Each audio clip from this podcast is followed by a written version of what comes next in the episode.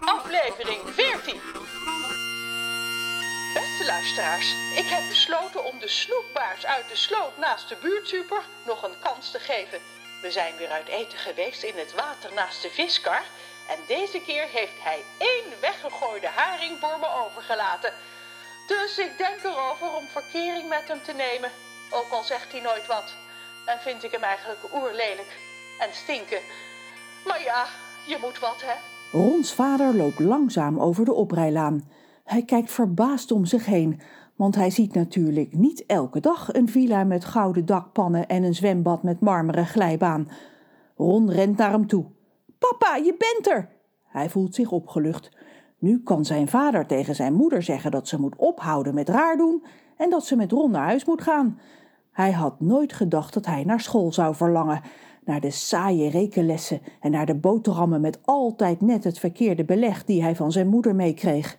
Wat doe jij hier? roept Rons moeder. Jij was toch op zakenreis?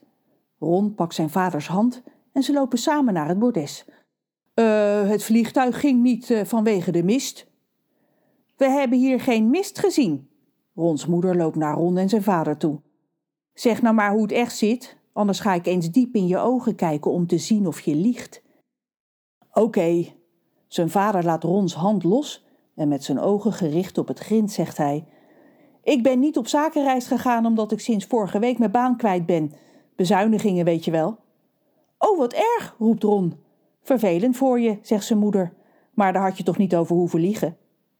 Dat had jij ook gedaan als je een ex-vrouw had die vindt dat je altijd alles verkeerd doet. Ik vind niet dat je altijd alles verkeerd doet. Het is een feit dat je altijd alles verkeerd doet. Dat is vast ook de reden dat je ontslagen bent. Zie je wel, daar gaan we weer. Ik ben ontslagen omdat het bedrijf moest bezuinigen, zei ik toch. Daar geloof ik niks van. Moeten ze nou altijd ruzie maken, denkt Ron. Een grote, warme hand landt zachtjes op zijn schouder. Hij kijkt omhoog en Reus knipoogt naar hem. Opeens voelt hij zich een stuk beter. Mensen, als we blijven bekvechten, wordt het eten koud, komt de heilige kakka tussen beiden. Hup, naar binnen jullie. Ja, anders heb ik die verdomde paella voor niks gemaakt, roept John.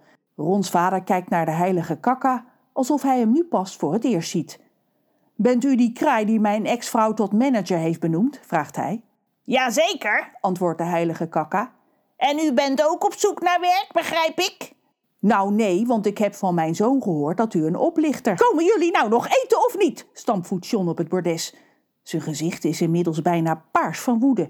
Het is dus inderdaad de hoogste tijd om aan tafel te gaan. In de eetkamer, die vol hangt met schilderijen waarop de heilige kakka te zien is. Op het ene draagt hij een kroon vol diamanten, op het andere zit hij op een troon met knielende mensen voor zich, enzovoort, enzovoort. Gaat Rons moeder zo ver mogelijk van zijn vader vandaan zitten. Reus neemt plaats op de grond, want de sierlijke goudkleurige stoeltjes die rond de lange tafel staan, zijn natuurlijk volkomen ongeschikt voor zijn reuzenbillen. Aan het hoofd van de tafel op een wit glanzend kleed ligt een rood fluwelen kussentje. De heilige kakka fladdert er naartoe en gaat er met een genietende blik op zitten. Hé, hé, even relaxen. Zo'n filmpje opnemen is hard werken, dus ik ben nu enorm toe aan mijn boterham. John zet met een klap een bordje voor hem neer met daarop een witte boterham zonder korstjes en met niks erop. Eet smakelijk dan maar, de andere borden die hij met een kwaaie kop op de tafel kletst liggen vol paella.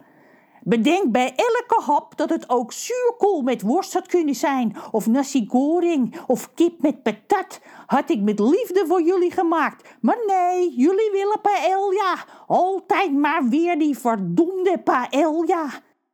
De heilige kakka hipt van zijn kussen en steekt zijn vleugels in de lucht ten teken dat John zijn mond moet houden. De kok loopt mopperend de kamer uit. Genoeg over de paella. Ik wil het over iets belangrijkers hebben, want vandaag is een feestelijke dag. Ik heb mijn broer Schattenbout op bezoek. Noem me geen Schattenbout. Kraai zit net als zijn broer op tafel, alleen heeft hij geen zacht kussentje onder zijn poten. En ik heb een manager die meteen al heeft bewezen dat ze haar salaris dubbel en dwars waard is. Want ik kom op televisie. En als de mensen mij op televisie zien, willen ze allemaal kraaienkracht van mij kopen, eh, krijgen. Dus laten we proosten. De heilige kakka gebaart dat iedereen zijn glas moet heffen. En butler Roel schenkt de glazen haastig vol met water uit een kristallen karaf. Op mij! Op, mij! klinkt het in de eetzaal. Nee, niet op jullie, op mij! Zeg heilige kakka, zegt Rons vader als iedereen een slok water heeft genomen. Ik maak me zorgen over mijn vrouw, eh, ex-vrouw. Want zij is nu uw manager, terwijl er allerlei rare verhalen over u worden verteld. Ah, u heeft gehoord dat ik een oplichter zou zijn. De heilige kakka is geen oplichter, zegt Rons moeder.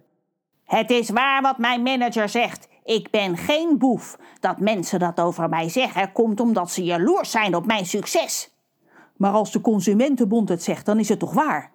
De Consumentenbond, de Consumentenbond, die verzint maar wat. Volhouden pap, denkt Ron, die tegenover zijn vader zit. De heilige kakka fladdert van zijn kussen en landt naast het bord van Rons vader. Ik heb een voorstel.